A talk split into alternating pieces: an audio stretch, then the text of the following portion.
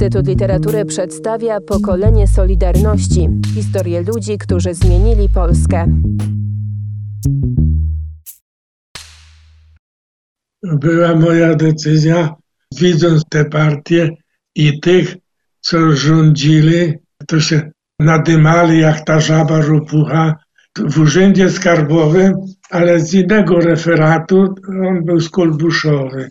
Został z ramienia partii zastępcą kierownika wydziału, bo swego czasu, jak się zaczęli ci partyjni jedni po drugimi kopać, tak w tym urzędzie skarbowym pozwalniali, a ci inspektorzy Rzeszowa, co przyjeżdżali, to byli panowie z Lwowa, ze wschodu byli, starsi, oni mnie bardzo lubili i mnie zrobili tym komornikiem skarbowym. No ja wtedy studiowałem, ale ja nie byłem partyjny, no to stawili jako zastępcę etatowego z partii takiego pana, ale jak się chodził, jak tego deklaracje roznosił, szczególnie kobietom.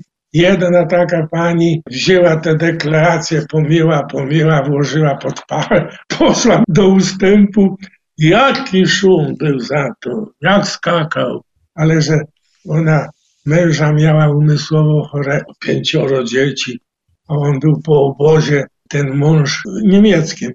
No to dobrą fachowcem była, miała poważanie w Urzędzie Wojewódzkim. Tym bardziej, że dyrektorem Urzędu Wojewódzkiego Finansowego był człowiek z naszego terenu, znał ją. No to się ostała, no to skakał.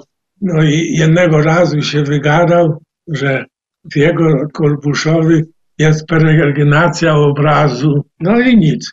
No ale potem za jakiś czas było posiedzenie w komitecie, na jego nie zaprosili. No i chodził taki strutny i przyszedł. Ciekawość o tam radzą, bo, bo jego nie zaprosili. A mnie wpadła głupota do głowy i mówię tak, słuchaj, ja mam dwóch kolegów w komitecie powiatowym, instruktorów, co gramy razem w piłkę, nie? To jakby się skończyło, to pójdę się, poszedłbym się zapytać, może oni co wiedzą. Jak się ucieszył, już pilnował, jak się skończyło, przyleciał, słuchaj, skończyło się, idź, idź. To ja poszedłem innymi drzwiami na miasto, e, przyszedłem i mówię tak, że trochę mi powiedział, bo wyznaczali, żeby śledzić niektórych ludzi na te peregrinacje. Ale żebyś się dowiedział, czy na Kolbuszowy wyznaczyli kogo i i tego.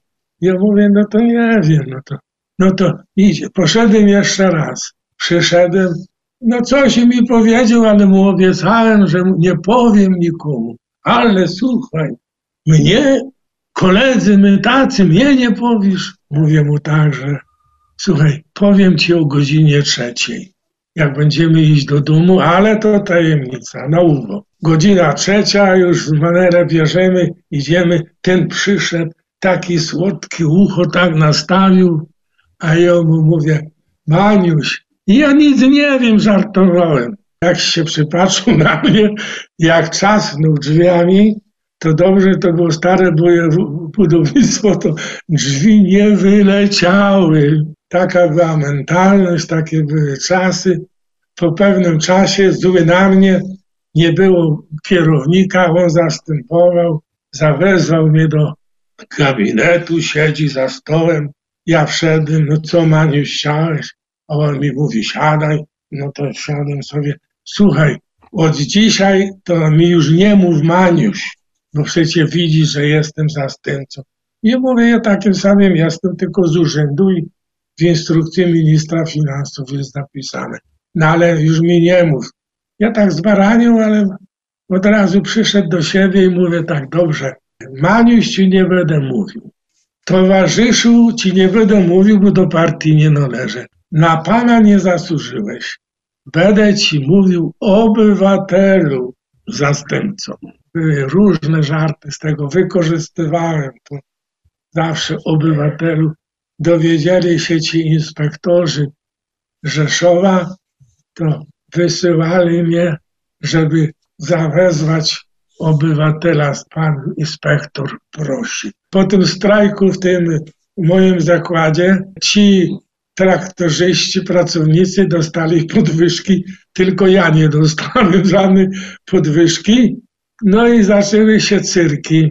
Kilku jednak skaperowali i zaczęli na mnie różne rzeczy pisać, donosić. Jednego opili i wiedzieli, że coś ma napisane. Jak był pijany, to mu wyjęli portfel, wyjęli tę kartkę, co napisane na mnie i dali mi tą kartkę. A ja zrobiłem na drugi dzień naradę, odprawę rano przed wyjazdem i czytam, co w tej kartce jest napisane, a ten taki zaszokowany szukał po kieszeniach, wyjął portfel, szukał, a jeden z nich mówi, to co ta kartka to ci z portfela wyfrunęła? Takie rzeczy się działy. No i potem tak robili, że proponowali mi odejście za odszkodowaniem, co to odszkodowania wypłacali, a w końcu napisali mi, że porzuciłem pracę i poszedłem do domu krowy paść. Ale zakładałem po wioskach w powiecie tym ropszyckim pięć gmin koła Solidarności.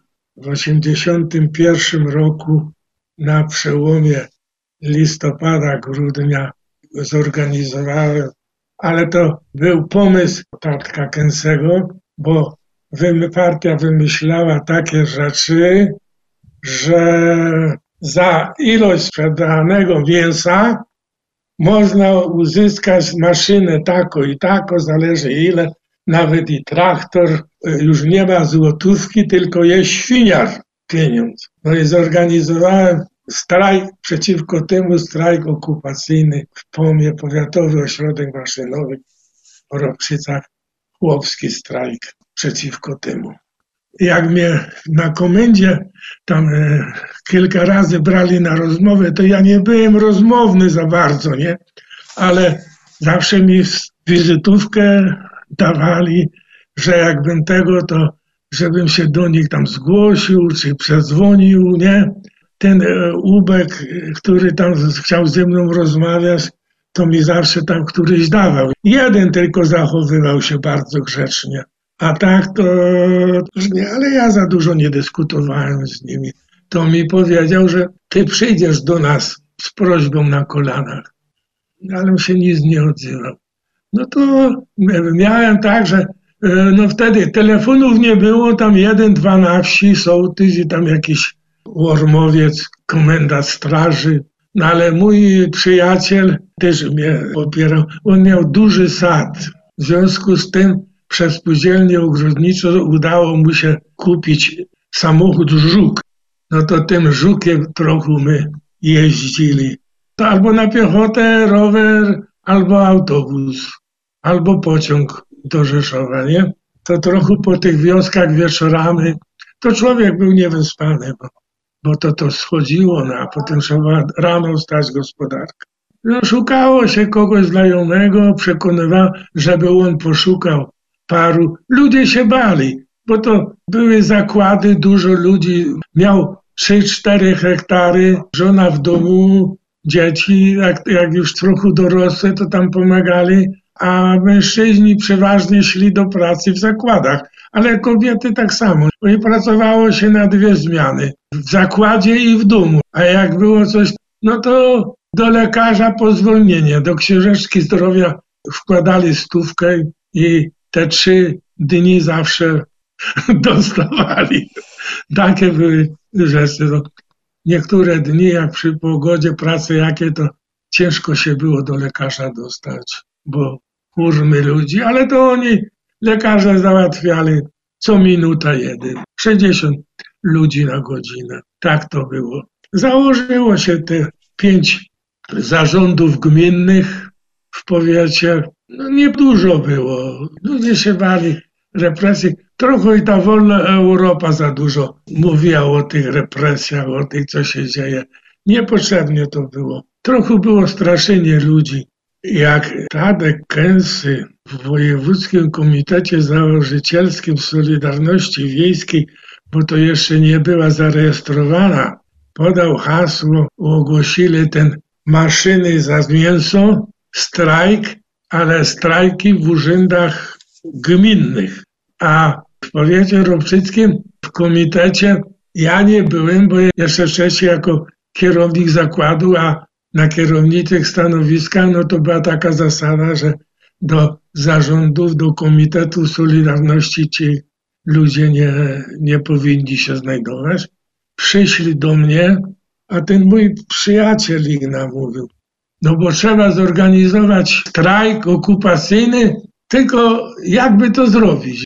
Ja jej mówię tak, że a Jużem trochę znał ze strajku rzeszowskiego. Tu był nieporządek, to mi się tu nie podobało. W Rzeszowie strajk chłopski co był. Ja, ja to mam pomysł na zorganizowanie. Czy bym się podjął? Podejmę się, mówię. A jeszcze wtedy pracowałem. Zrobili zebranie, to pogadaliśmy tam w, biurze, bo było takie malutkie biuro w Robczycach Solidarności Wiejskiej. Bo robotnicza to z boku stała. Oni, ci, co ich porobili przewodniczącami tych komisji, to po cichu współpracowali z dyrektorami zakładów. Przez to się utrzymywali na stanowiskach do dzisiaj. Powiedziałem, zorganizuję albo w urzędzie gminnym w Ropszycach, albo w urzędzie gminnym w Sędziszowie. Ale w głowie miałem co innego, ale im nie powiedziałem. Ale ja tylko powiedziałem tak, że w urzędach to mi się nie podoba, bo to jest urząd. Obróci się przeciwko nam, bo ludzie zawsze mają jakieś sprawy do załatwienia. A jak zrobimy strajk okupacyjny, to będą utrudnione warunki i ludzie będą mieli. No to a wtedy był przewodniczący Solidarności Robotniczej, a to dworzec PKS-u w Ropszycach. No dworzec PKS-u byłby ale ten dworzec PKS-u to jest cały ze szkła. Od fundamentów po dach jest szklany. No to przyjdą prowokatorzy, powybijają szyby, kto będzie płacił. A władza zawiesi autobusy i przeciwko komu się obróci. No to potem była znowu komendę wojewódzką, tak.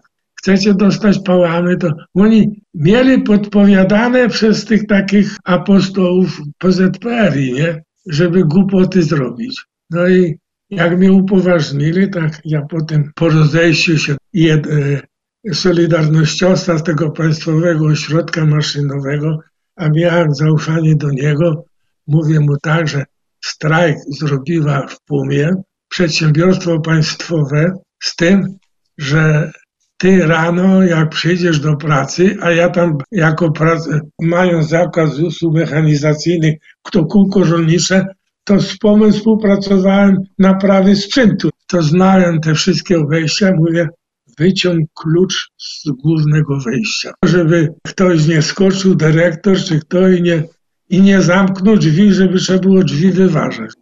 No i nikomu nie mówiłem i ustanowili my tam inny zamówił dwa autobusy. Wtedy przyszło kilkanaście ludzi. Nawet niektórzy to mieli plecaki na sobie, a w plecakach poduszki, bo jak będą bili, to będą amortyzowały to bicie, nie? Wtedy był mały przymróz.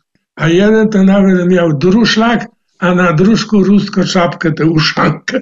Bo wybili po głowie, to go druszlak będzie chronił. No to takie to było pojęcie. Pokolenie Solidarności. Cykl podcastów przygotowanych przez Instytut Literatury w Krakowie.